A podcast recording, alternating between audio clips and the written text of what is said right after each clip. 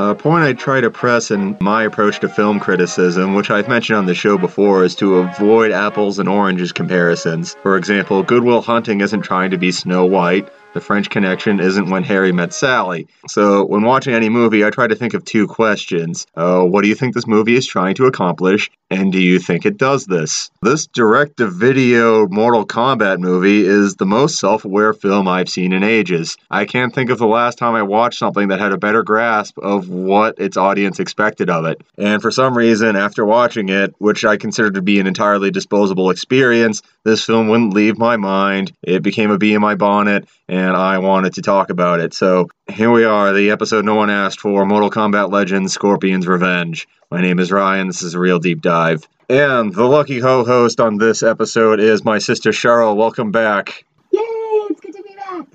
Yes, uh, we just finished watching this with your husband. However, when I asked him if he wanted to jump in on this, he said no because he doesn't want to co host an episode with you. That's true. That is 100% all facts. He refuses to do a single podcast episode with me.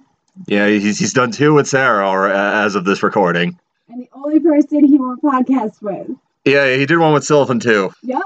All the Valentine siblings, but his wife. And your theory is that you're just so charming and funny that you're just going to blow him out of the water. He's intimidated by you. He is absolutely intimidated by me. He's just, he's so afraid that there's like two comedic geniuses in his household and like he wouldn't be able to uh, stand up to my shine. Right. so, a plot of this film in Japan. I think it's supposed to be set in modern times, but it, it looks very fantasy feudal Japan. Wait a second, that was Japan. That wasn't like the, the ninja realm. Yeah, whatever. It's the ninja realm, sure. Shirai Ryu Grandmaster Hanzo Hasashi is teaching his young son Satoshi a parable about scorpions. You see, because scorpions, people aren't scared of them because they're poisonous or anything like that. It's the strength of their will. Yeah, I mean that's that's what I say all the time when I think about scorpions. And this is the film's core theme. This will come up again when we get to Act 3. It's important, so make sure to put that down.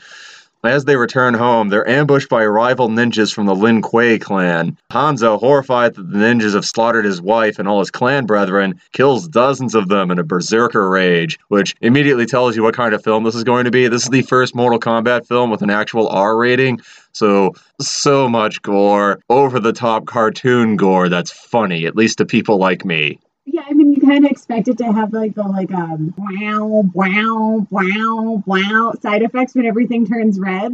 Yeah, his rampage is halted by the abilities of Sub Zero, an ice elemental who runs the Lin Kuei. Sub Zero murders Satoshi with an ice dagger before killing Hanzo. And apparently, in an earlier cut of the film, you see the ice dagger going into Satoshi's face. They decided that's the one scene that they were going to pull back on and not directly reference, thinking it would be more effective that way. This is the first and last time that you can accuse this film of using restraint. Oh, sort of like how um, the uh, Flying Grayson scene. They're like, oh, let's see if it's more trouble. Oh, yeah, it's way more troubling. Yeah. In the nether realm, which is what they call hell, or at least it's like ninja hell. Like this is the hell that ninjas go to. Hanzo's spirit is being tortured by a demon until he escapes. Fighting his way to a citadel at the center of this place, Hanzo encounters Quan Chi, a sorcerer who is administrating Netherrealm in place of its imprisoned ruler Shinnok. Impressed by his tenacity, Quan Chi persuades Hanzo to enter the Mortal Kombat fighting tournament and free Shinnok from his confinement. You see, Shinnok is a mad and crazy elder god who's been locked away to keep from screwing with things. Wait, can you really call it administration when you're just sitting in a chair on top of a floating rock while everybody else does everything else? Yeah, I don't know how you administrate hell. It's not like you have to handle property taxes or anything. I feel like you gotta like oversee like supplies at the very least. Get axes and stuff. Well, anyways, if he goes along with this, this will give him a chance at revenge on Sub Zero, who is participating in the tournament. And also, once Shinnok is free, Quan Chi very unconvincingly claims that he can resurrect Hasashi and his entire family. He kind of taxed that bit on though, so I don't think either of them really cared. But they're both like, "But yeah, that's also an important point." Yeah, no, we were thinking of that. Absorbing the hellfire laced chains of his torment into his body, the undead Hanzo renames himself Scorpion. Meanwhile, Storm God Raiden and Shaolin monk uh, Liu Kang prepare for the tournament. They're the people representing Earth in this. Because of a pact made by the Elder Gods, issues of trans-dimensional conquest are now settled by the tournament. Should Outworld win the tournament this time, its ruler uh, Shao Kahn will be given free reign to annex Earthrealm, which is a matter of some concern. Still don't get why. I already told you, according to Mortal Kombat Annihilation, which is a film you should take very seriously, Outworld is populated exclusively by cartwheeling ninjas, and they're running out of places to cartwheel. Ninjas can't build new levels. Uh, looking to hedge his bets, Raiden has surreptitiously arranged for Special Forces agent Sonya Blade to enter the tournament as she's chasing down Black Dragon crime boss Kano. Curiously, Raiden has also tricked washed up action movie star Johnny Cage into joining. Cage has been led to believe that he is joining a new film project and is oblivious to the actual nature of Mortal Kombat until well into the, the first act. It's actually really adorable. It makes him very charming. We'll be talking about that more. Mortal Kombat is being held on an island run by uh, Shang Tsung, an aging warlock working under Shao Kahn. Cage, uh, Liu, and Blade are forced to witness Goro mutilate Jax, Sonya's commanding officer. Rips his arms off. Uh, Raiden is forbidden from directly intervening once Mortal Kombat begins, but he does approach Scorpion as the latter is searching for the magic amulet that Shinnok is trapped inside. Scorpion is hostile to Raiden's advice, but he's already distrustful of Quan Chi for obvious reasons, and is persuaded to hold off on letting Shinnok go free. Johnny Cage is alerted to the very real stakes of Mortal Kombat when he barely survives an encounter with the warrior Baraka. Is that the goblin? Yeah, he's the little goblin with the knife hands. Sonya is set against Reptile, whom she defeats. Liu Kang is matched up with Katana, a resentful daughter of Shao Kahn who yields when she learns of Liu's motives. Shang Tsung attempts to sabotage the Earthrealm fighters by sending an armed troop run by Kano in after them, but Scorpion intervenes on their behalf. While apparently sympathetic to Earthrealm, Scorpion retains a stern demeanor and promptly rushes to attack Sub Zero once he appears. He was totally lonely and just wanted to hang out at their bro bonfire. Yeah. Their bro fire. Their bro fire where Sonya keeps finding excuses to kick Johnny Cage in the balls. Fighting on a narrow precipice, Scorpion tackles Sub Zero off the edge, and they're both impaled on spikes at the bottom of the pit. Which you have said your, your favorite part of Mortal Kombat is the punchy pit at the at the bottom. In the game? Yeah, Yeah. I loved that as a kid. You know, my favorite part of this movie was when they beat up the guy and he flies into the car and that dude in the background's just like, that's my car. That was the best. Learning that Kano is holding the mutilated Jax hostage, Sonya chases after him with Cage bringing up the rear. Liu Kang moves on to confront Shang Tsung and Goro. She went to give him a hand. Too soon. Quan Chi appears to Scorpion and mockingly confesses that he had masqueraded as Sub Zero and led the Lin Kuei assault on his family. Reinvigorated by his rage and also his will, remember that part at the beginning of the movie where he's talking to Satoshi about the Scorpion fighting those ants? That ties into it. This is proper story construction. Okay. Scorpion removes himself from the spikes by just screaming and pulling himself off, and follows Quan Chi to uh, Shang Tsung's compound. Sonya and Cage are beset by monsters in Kano's hideout, but Cage impresses uh, Sonya with his genuine fighting ability, and they defeat Kano together, rescuing Jax in the process. Jump kicks. I told you that's what she needs. Jump kicks. Meanwhile, Goro is dominating the hopelessly outmatched Liu Kang, and Shang Tsung wants to toast himself to a early victory drink and foolishly asks Quan Chi to prepare the goblets. Quan Chi promptly pours like some kind of gross acid thing in the Tsung's goblet. It looks like Reptile's spit, like what he spit at um what's her name earlier. Sonya. Yeah. Uh, yeah, my spit. that's the thing. It also colors the wine, so Shang Tsung notices right away. Like my wine bubbling. Yeah, and it's really green and acidy. How you tell Yeah. Yeah, Goro is dominating the hopelessly outmatched Liu Kang, and he's about to tear off Liu Kang's arms. That's his favorite move. When Scorpion enters the fray and kills Goro, Shang Tsung tries to have Scorpion fight the injured and worn out Liu Kang, but Scorpion forfeits the match, thereby securing Earthrealm's victory in the tournament, and at least ostensibly uh, preventing it from being invaded by Outworld. But in like a very edger, edgy lunar kind of way. In case you couldn't tell what kind of guy Scorpion is. He's he's, he's so edgy. The, the island begins collapsing when Shang Tsung flees to Outworld. The Earthrealm fighters flee to Raiden's boat, but Scorpion is more interested in beating the shit out of Quan Chi than getting to safety. Uh, he gets the upper hand as everything is blown to hell. Does everything you've been waiting for him to do up to this point. Impales Quan Chi with his little chain lance. Yells, "Get over here!"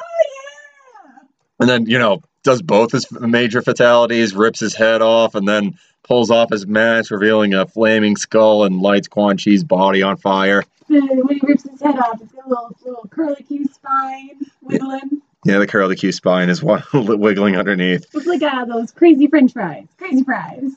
All right, at this point on, we got sequel set up. Liu Kang is disappointed in his performance, but Raiden reassures him that his destiny is forthcoming. He's not supposed to defeat Goro, he's supposed to defeat Shao Kahn, because of course Shao Kahn is not going to take this lying down. At that very moment, Shao Kahn is showing his displeasure to Shang Tsung in the obvious way, and has decreed that he, despite the fact that Earthrealm won the tournament, he's going to invade it anyways. End of film. Doing it anyway. Sore loser.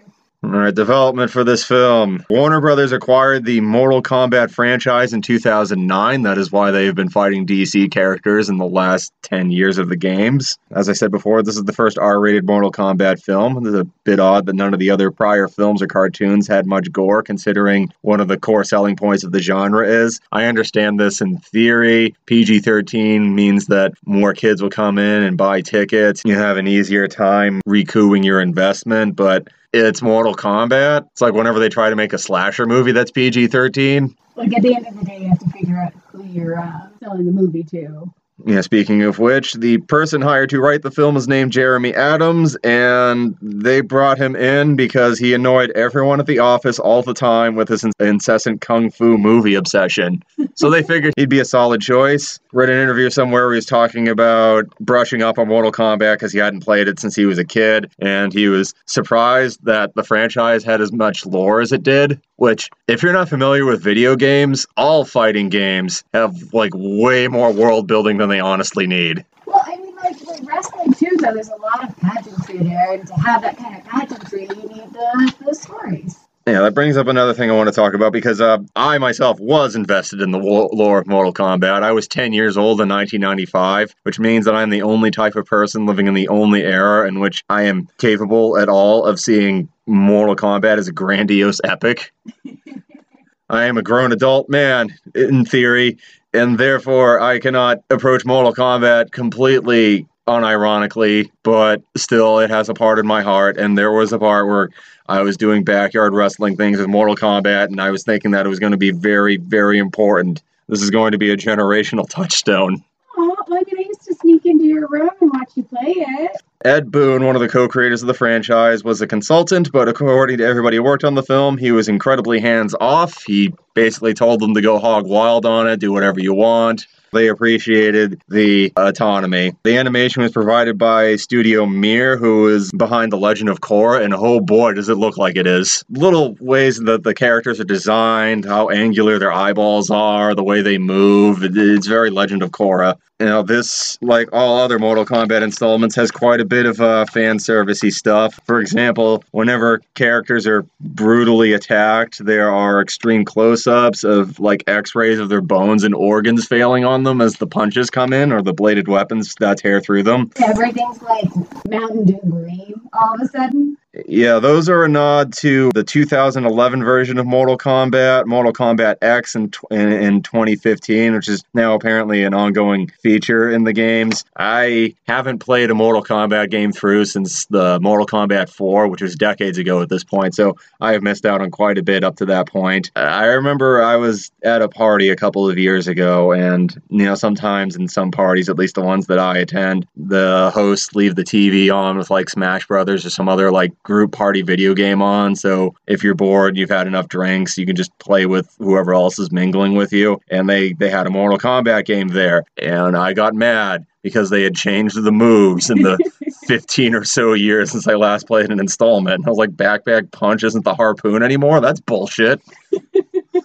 Uh, yeah, the characters themselves have their designs in Mortal Kombat X, which or Mortal Kombat 10. I'm not sure which one it, it's supposed to be called. I've been calling it Mortal Kombat X. Maybe I'm wrong, which is fine for the most part. Although you were mystified that Johnny Cage's like suit was white throughout the whole movie. I thought it was really nice, um, and that it was very much like um, Hawaii Five O. Oh, you you you compared it to Miami Vice. Miami Vice. Thing. And you commented on how weird and wrong Katana's design looked. She like she has these baggy boots that like parachute out and then fold into her leotard. Yeah, she looks like she's trying to be one of those like old-fashioned directors, like kind of pants, but then they like cut out side butt pockets, and I don't understand why. Johnny Cage hands out autographs to a bunch of monks. Uh, that's a nod to his friendship move. In case you don't want to like do a fatality, you can also like be friends with the person after you beat him. And Johnny Cage hands you an autograph for his. He also says toasty. He's the one toasty. Yeah, when the when he survives his fight with Baraka, he's sitting in the tree as the old temple collapses, and he goes toasty. And in the little before party, they're doing karate chopping and anvil contest because that was a mini game in the first game. Motaro has a cameo. He's the centaur. And apparently, that lady that Johnny Cage was talking to at the buffet is called Nitara. She is one of the later characters. I have no idea who that is. Like that lady. Yeah, the, the Bat Lady. Like, Mortal Kombat brought in a vampire at some point or another. Uh, let's talk about the cast for this one. First off, we have uh, Patrick Seitz as Scorpion. I'm guessing on the last name there, but that sounds plausible enough if I say it fast. He has been voicing Scorpion since 2008. He was not in Mortal Kombat 11 in 2019, but this is his return to the character. I thought he was fine. Scorpion's a pretty simple character. Most of his dialogue is his platitudes about revenge. Yeah, I mean, he didn't like distract or anything from it, so it was good. Yeah, then we have Steve Blum as Sub Zero, and immediately I was like, hey, it's Tom. I don't remember a single word he said.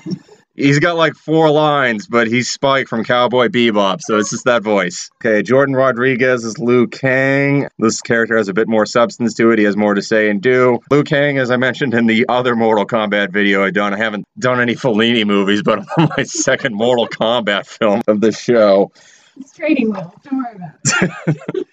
I mentioned that Liu Kang is like the main guy. He's the title hero, which means that sometimes he's kind of bland. But in this one, he's, I don't know, he's your central protagonist. As Brian David Gilbert mentioned, that mullet kind of gives him high school boyfriend vibes. Oh, that's cute. I mean, they pay attention to him when he starts making the sound effects from the video game. Yeah, he does very nice job doing those Bruce Lee whooping noises whenever he starts hopping around and kicking people. And he, and he finally does his little bicycle kick on Goro, which, which I had been waiting for because I love that move. Whenever you get someone in that bicycle kick, it's very satisfying. All right, Darin De Paul is Quan Chi. Uh, once again, kind of a stock character. Everyone here is a stock character. I thought I have no familiarity with the, uh, De Paul's career as a voice actor. I got the impression that he's kind of trying to sound like Clancy Brown. I can kind of, yeah, I can, I can hear that. And next up, Joel McHale is Johnny Cage, Oh, Jeff from yay. Community. When I first read that, I was like, oh, that's perfect. Really, right? It was so good. Yeah, he could be a live action Johnny Cage.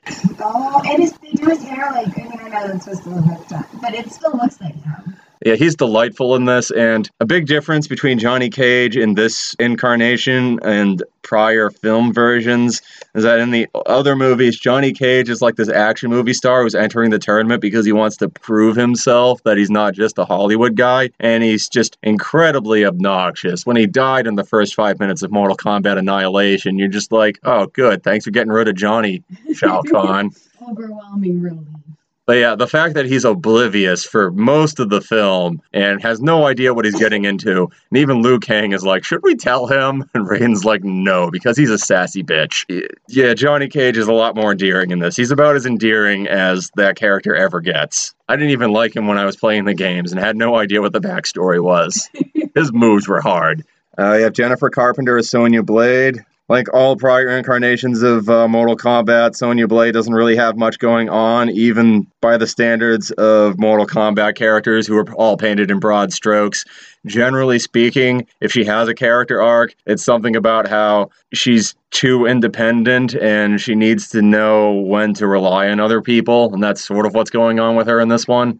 The lines they made about her and her backstory kind of pissed me off because they're like, her whole life, she's had to prove that she's not just a weak girl. And I'm like, oh, come on. Yeah, we're still doing this. Come on. This is a movie where you can shatter someone's femur and they can keep fighting for another 15 minutes. But her backstory is that she has, you know, a uterus. Awesome. As Brian David Gilbert put it, Sonya is one of the first women in Mortal Kombat, so her personality is woman.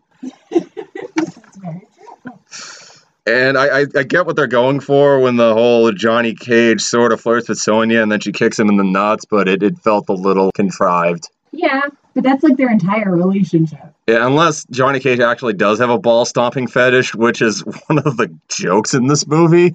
They kind of imply that he's into it, but uh, that, that would be a wrinkle. Robin Atkin Downes is Kano. That voice actor is English, but Kano has been Australian ever since the 1995 movie. That apparently wasn't a plan, but they cast an Australian actor to play uh, Kano in that film, and apparently ever since they're just like, screw it, Kano's Australian now.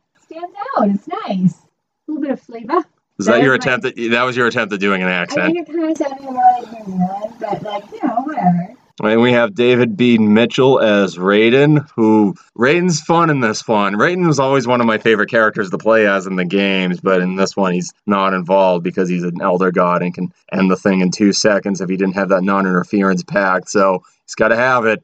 He's all smirky like Batman. Yeah, he's your classic mentor as shadow type figure who is alluding to things without directly stating them. If you've encountered a Gandalf or an Obi-Wan before, you basically know what you're in for. This guy can shoot lightning out of his fingers. That's the main difference. And yeah, like Obi-Wan, he gets to be a little quippy about it. And yeah, the final person I want to bring up is Kevin Michael Richardson as Goro.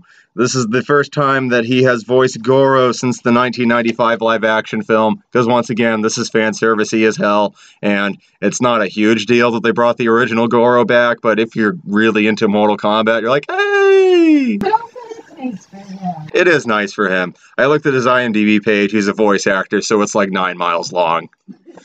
All right, now it's time for the theme. Something I struggled with a bit while coming up with this because this is a very slight movie. First thing I brought up, yeah. Is it Will?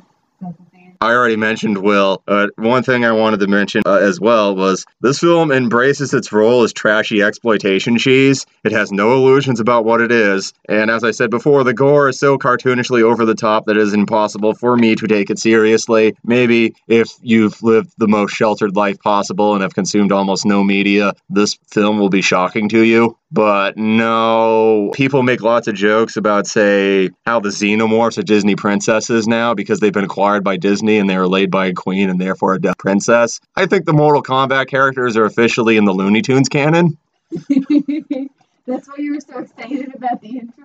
Oh yeah, the intro uh, producer came up with it. Uh, apparently, most of Warner Brothers animated films of recent vintage have like a Tex Avery styled 1940s Daffy Duck whooping around, and then Porky Pig appears out of the WB logo and grabs him and pulls him in before the film starts. It's a it's a cute little logo intro. And in this one, instead of Porky, it's Scorpion who grabs Daffy and screams, "Get over here!" and pulls him in, and it's adorable. I like that way more than I should. I genuinely thought that was the only time we were going to hear that line, though. So, like, when it happened later, I was like, I already touched upon Johnny Cage's obliviousness and why that makes the character far more tolerable.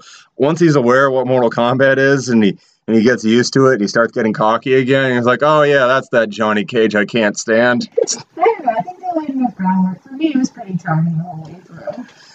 It helps that not knowing what he's in for is it forces him to be an underdog, which engenders at least a little bit of, of sympathy, even if you're approaching this film on the terms it wants you to. And the last bit I marked down is the notion of Scorpion as a wild card. Because the very first time I ever heard the idiom wild card was in reading like the instruction manual for Mortal Kombat, and it explained what you know all the characters' roles were, and they're just like, okay, Liu Kang's a good guy, Goro's a bad guy, so on and so forth. And then this blew my mind when I was eight years old. Scorpion's not a good guy or a bad guy. There are other things you can be. Scorpion's out for himself and he'll work with the good guys if they're useful to him, but if the bad guys are useful, then he'll work with them. It's like, whoa, that's deep, man. Like Birdo from Mario. Wait, wait, wait. Birdo's just a pop star. Oh, that's odd. I thought Birdo was lawful evil. Birdo's a pop star now. Does that make, make Birdo chaotic neutral? I mean, I get, yeah, because Birdo helps you out. I guess. Uh, I mean, the only other thing I know is that Birdo is Yoshi's tennis partner. I didn't know that, but I kind of appreciate it. It's also implied that they're, that they're dating. Good for Yoshi, I guess. Which Yoshi? Oh yeah, there's like 800 of them. Like the main one, the green one. Okay, yeah, the one that gets a house. Yeah, the one that gets a house. He owns property, so I mean, it could be Birdo. This is the left turn. Let's get. Actually, that's the entirety of my notes. Once again, there isn't much to this film. I'm kind of hoping that by doing this episode, I'll stop thinking about it so much because I'm embarrassing myself by how much I like this really silly, slight Mortal Kombat movie. Oh no, it was lovely. I'm glad you shared it with me. All right, so is there anything you'd like to add about Mortal Kombat Legends Scorpion's Revenge before we sign off? Um, no, covers it. Um, it was a really cute movie. I wasn't expecting it. I really dug the animation. The only thing I didn't like was the weird random black rectangle knuckles, but uh, everything else was wonderful. Yeah, those black rectangle knuckles were a weird choice. I was wondering if I was going to bring them up or not, but yeah, since you mentioned it, yeah, that's interesting. And maybe it just makes it easier for them to move their joints or something. The little like markings so they know what's going on. It's like I thought it, they genuinely had painted knuckles, but then everybody did, and I was like, not everybody can have those ninja knuckles. But that's what I'm calling them now, ninja knuckles. Toasty! and with that, thank you for joining us.